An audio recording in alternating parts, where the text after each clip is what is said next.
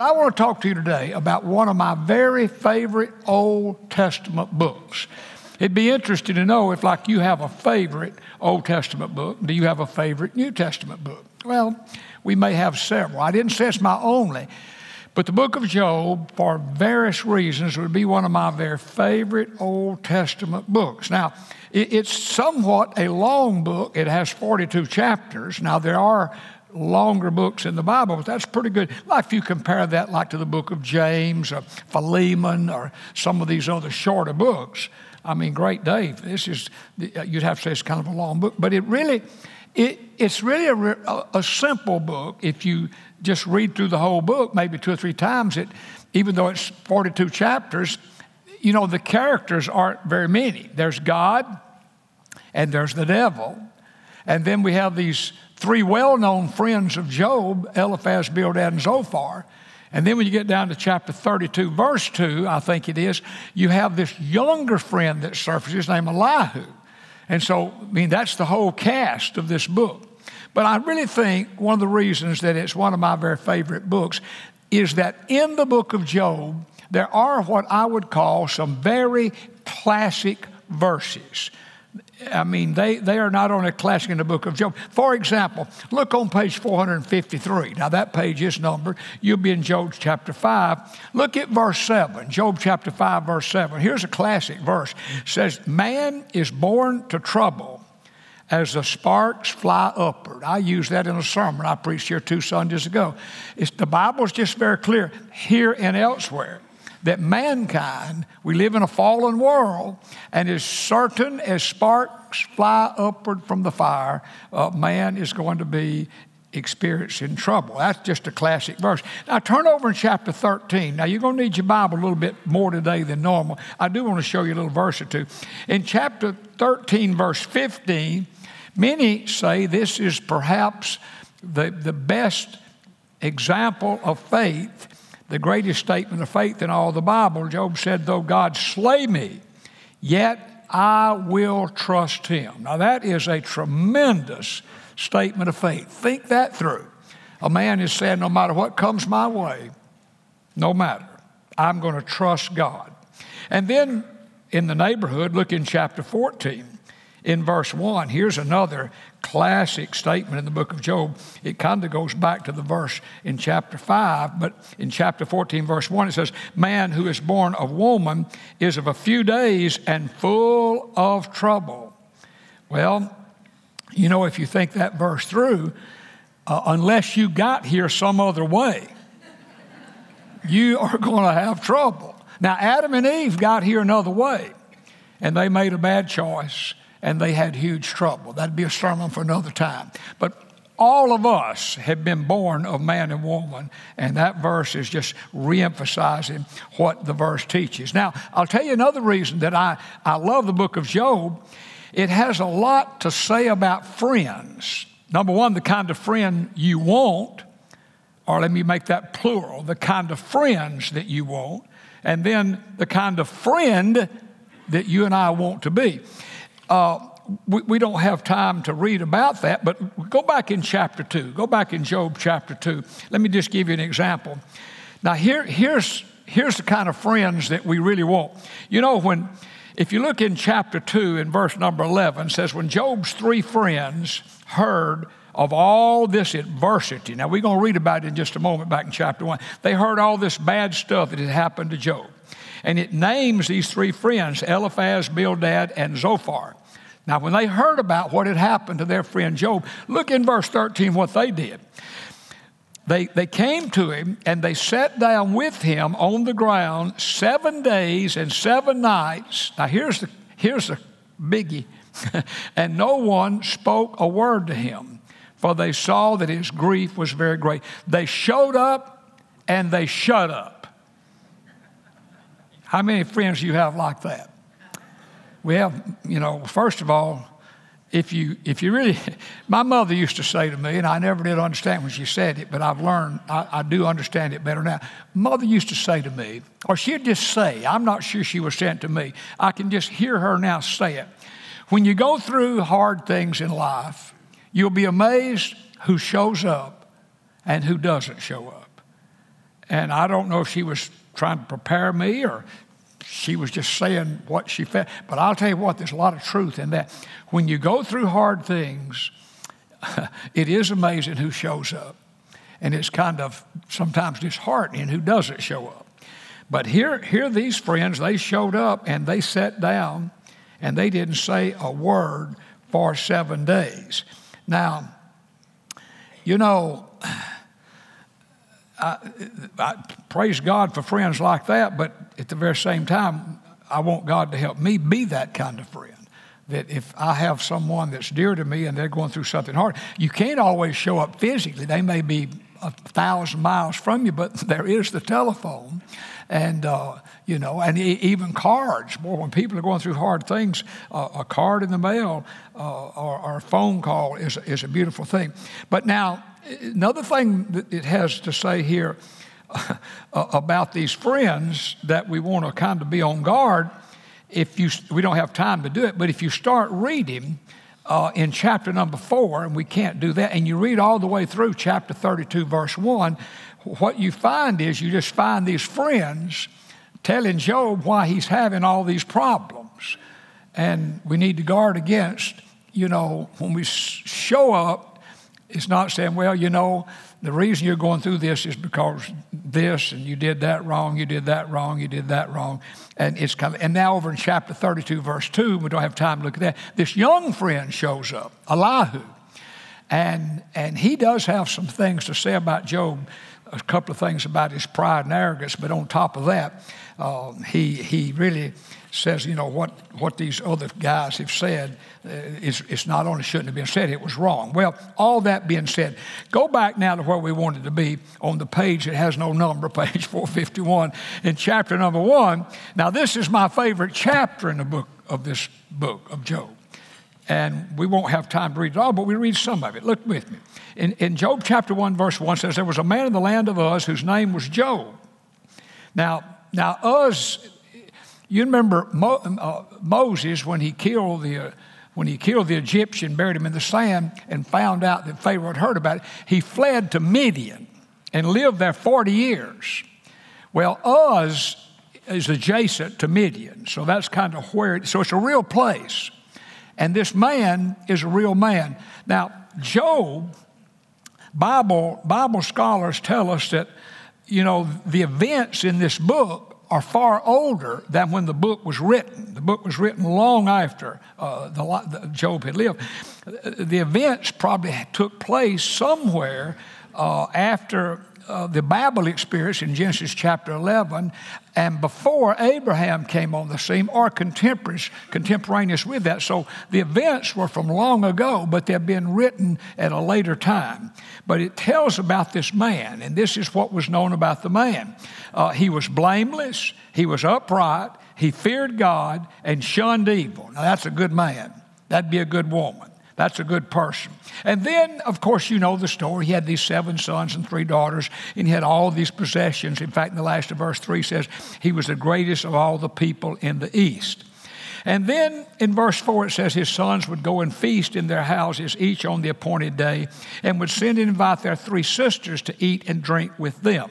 So it was when the days of feasting had run their course that Job, now this says a lot about Job, would send and sanctify them and would rise early in the morning and offer burnt offerings according to the number of them. For Job said, It may be that my sons have sinned and cursed God in their hearts. Thus Job did regularly. Now, look, any caring, godly parent is going to always pray for their children. Could I have an amen to that?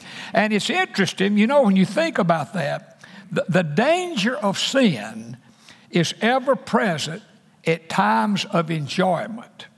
I thought much, I mean, they're having a, a jolly old time here at this feast, and in times like that, it seems like sin, somehow you, you let your guard down. If you're not careful, um, sin kind of surfaces. Well, when you come to verse 6, it says, Now there was a day when the sons of God came to present themselves before the Lord. Now, this is the angelic host. The angels come to present themselves before God. And and, and not only that, Satan, he comes also. Now, God kicked Satan out of heaven back in Isaiah chapter 14. But interesting thing is, Satan has access to heaven. He can't abide there, but he has access. He can come and go. And the Lord said to Satan, From where do you come? So Satan answered God and said, From going to and forth on the earth and from walking back and forth on it. Then the Lord said to Satan, Have you considered my servant Job? There's none like him on the earth. He's blameless, he's upright, he fears God, and he one who fears and turns and shuns evil. Now, doesn't mean that Job was sinless, but he was beyond reproach in conduct and character. None of us are sinless but we can be beyond reproach in conduct and character. We'll still, we'll still sin, but that won't be who we are. That won't be our lifestyle. And that's the message about Job. So Satan answered the Lord and said in verse 9, Does Job fear God for nothing? He said, God, the reason he's such a godly man, you just so good to him. Uh, you're just so good to him. You've blessed him with all these things he has. You've made a hedge around him around his household, around all he has on every side. You've blessed the work of his hands, and his possessions have increased in the land. But then the devil said to God, Now stretch out your hand and touch all that he has, and he will surely curse you, and curse you to your face. And the Lord said to Satan, Now this is a key verse. Behold, all that he has is in your power. See, God's still sovereign over the devil. He said, Only do not let, you can do whatever you want to to Job, but you cannot lay a hand on his person. So Satan went out from the presence of the Lord. Now, beginning with verse 13, and because of time, we won't dare have time to read all this, but if you begin with verse 13 and you read on down through verse 19, it's a sad portion of Scripture as we read about all the things that Job lost. He lost his animals, he lost his servants. It's just, just one, all this bad news just keeps coming about what's happening. And then the worst of all, he lost his 10 children. And you know, it's a great lesson in that. you know, things really don't matter, people matter. Isn't that true? You know, if Dottie called me today and said, I've just had a wreck, and I pray I don't get that phone call, you know, my first concern would be not how bad a shape is the car but how are you doing? And uh, um, if I said to her, Oh my gracious, is the car badly hurt? And didn't ask about her. Uh, I, I, would have a real problem on my hands and, and, and should. Well, it's sad to see. Now, here's what makes this my favorite chapter. This is where I've been trying to, to get us. My, what makes it my favorite chapter is after all this stuff happened, and we all have things happen, the fascinating thing to me is what Job did, and then what Job said, and then what Job did not do and say. And I want to look at it real quickly. In verse 20, here, here's the first thing Job did. Now, now you, you've had things come your way. None of us, to my, I wouldn't think have had as much loss at one time as, as he, but we've all had stuff. And like, you know, how, what, what's it? Well, what, what do we do when these kind of things happen? Well, here's what Job did. He arose, tore his robe, shaved his head. That's a, that's a custom of mourning that day. But here's a big deal. He fell to the ground and he worshiped God. That's what he did. That's interesting. Now, what he said, this has always fascinated me. He said, Naked I came from my mother's womb, naked shall I return there. The Lord gave, the Lord is taken away. Blessed be the name of the Lord. That's what he said. That's always just, the, the, the, just I read that, I've, I've thought about that endless times. And then in verse 22, what he did not do and what he did not say. Boy, now that always says a lot about where we are spiritually. It says, in all of this, where you talk about all of this, all of this bad stuff, all these losses he had, worst of all, all 10 of his kids. In all of this, Job, now watch this, did not sin nor charge God with wrong. What did he do? he didn't blame God. He did not blame God. And how many times in my ministry, seeing people go through really bad things on some occasions, to say, why in the world would God let this happen? Well, I preached about that two Sundays ago, why, why bad things happen to good people. Um, not because of any great sermon, but it was a helpful sermon. If you've not heard that sermon, you go to our church webpage and pull it up. It'd probably be something that might be of, of a help to you or help you, maybe help someone else. But I've always been fascinated that. Now, you know, I talk about this book of Job being one of my uh, favorite books in the Old Testament. A personal word about it. You know, even in seminary, of course, your, your, your, basic seminary is three years, and then when you do your doctoral work, it's, it's some more. But the basic theological degree is, is three years for, for a minister. Now, the music school and the education school's two years. That's why none of them are as smart as we are. We were there three more years. Now, they'll, they'll explain it differently. They'll say they're so smart they could do it in two years. But anyway, in, in the theology school, when I went, now I have no idea what the requirements are now, but you were required to take so many courses that you, now you're only there three years. You, you had very little what's called electives. Now, in the, in the theology school, we only had we only had two electives in the whole three years. Everything else would be required. You have to do this, you have to do this, you have to do this. And one of my two electives, you had to do a, you could do an Old Testament elective and you could do a New Testament elective. And my Old Testament elective was the book of Job.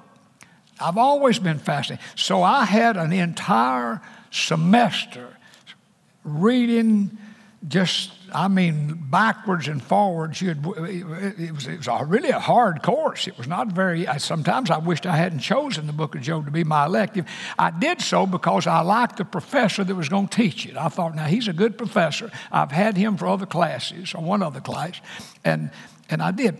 But that's going back a long way. So, but I, I mention that to say this book has really meant a lot to me for a long time.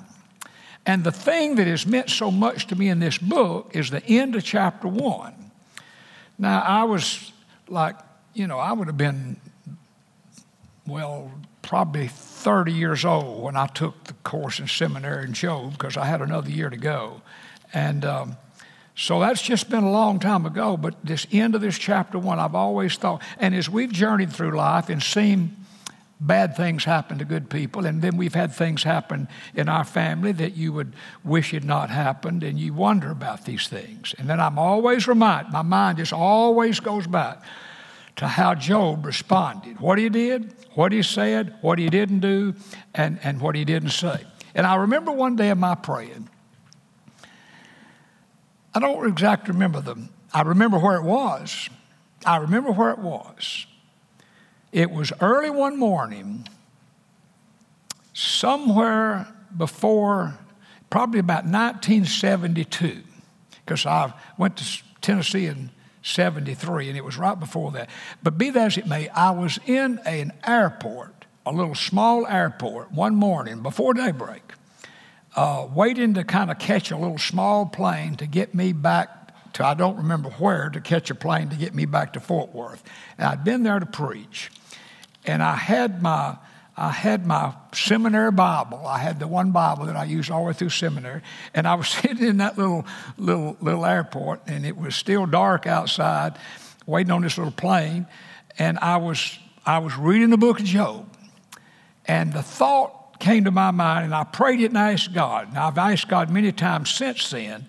God help me no matter what my life has ahead. Now you're a guy like 30 30 years old, maybe almost 31, and I don't have any idea what's ahead. but I said, God, I really want to be like Job at the end of chapter one. And in that little airport that morning, as clear as I know the voice of God, I felt God say to me something I've never forgotten. God said to me, if you want to be like Job at the end of chapter one, you need to be like Job at the beginning of chapter one. And I've never forgotten that. And I've never, I've never gotten there either. But, but you know, I, I say all that to say to you, None of us know what's out there. We really don't know how it's going to come about. But I do believe this with all my heart that what God spoke to my heart that day was preparing me for whatever. You know, my focus needs to be to be. And if I'll do that, be what old Job was. Let that be your goal. Blameless, upright, fear, respect God, and shun evil. If you live that way, whatever comes down here on the other end, you'll be just like he was at the end of the chapter. And so, Father, you know, it just, I was thinking about that yesterday, and I just, for so many years, God, I mean, I was like 30, maybe almost 31 years old at the time. And God, here I am, 81 years old. And I've never forgotten that little morning in that airport. And just reading my Bible. I don't remember if I was preparing for something in a class or what, but I was just sitting there reading that Bible. And I was in the book of Job. And I read the end of this chapter, and I just thought, God, help me to be that kind of man. And as clear as I know your voice, God, you made, you, you made it clear to me how to do it. And Lord, I'll, I'll never be 100%, but I pray for myself and every one of us here that our goal is before God Himself, that we would be people that, that just like old Job, that try to live a life that's blameless and upright, one that respects you and shuns evil, God, and be beyond reproach in character and conduct, is my prayer in Jesus' name. Amen.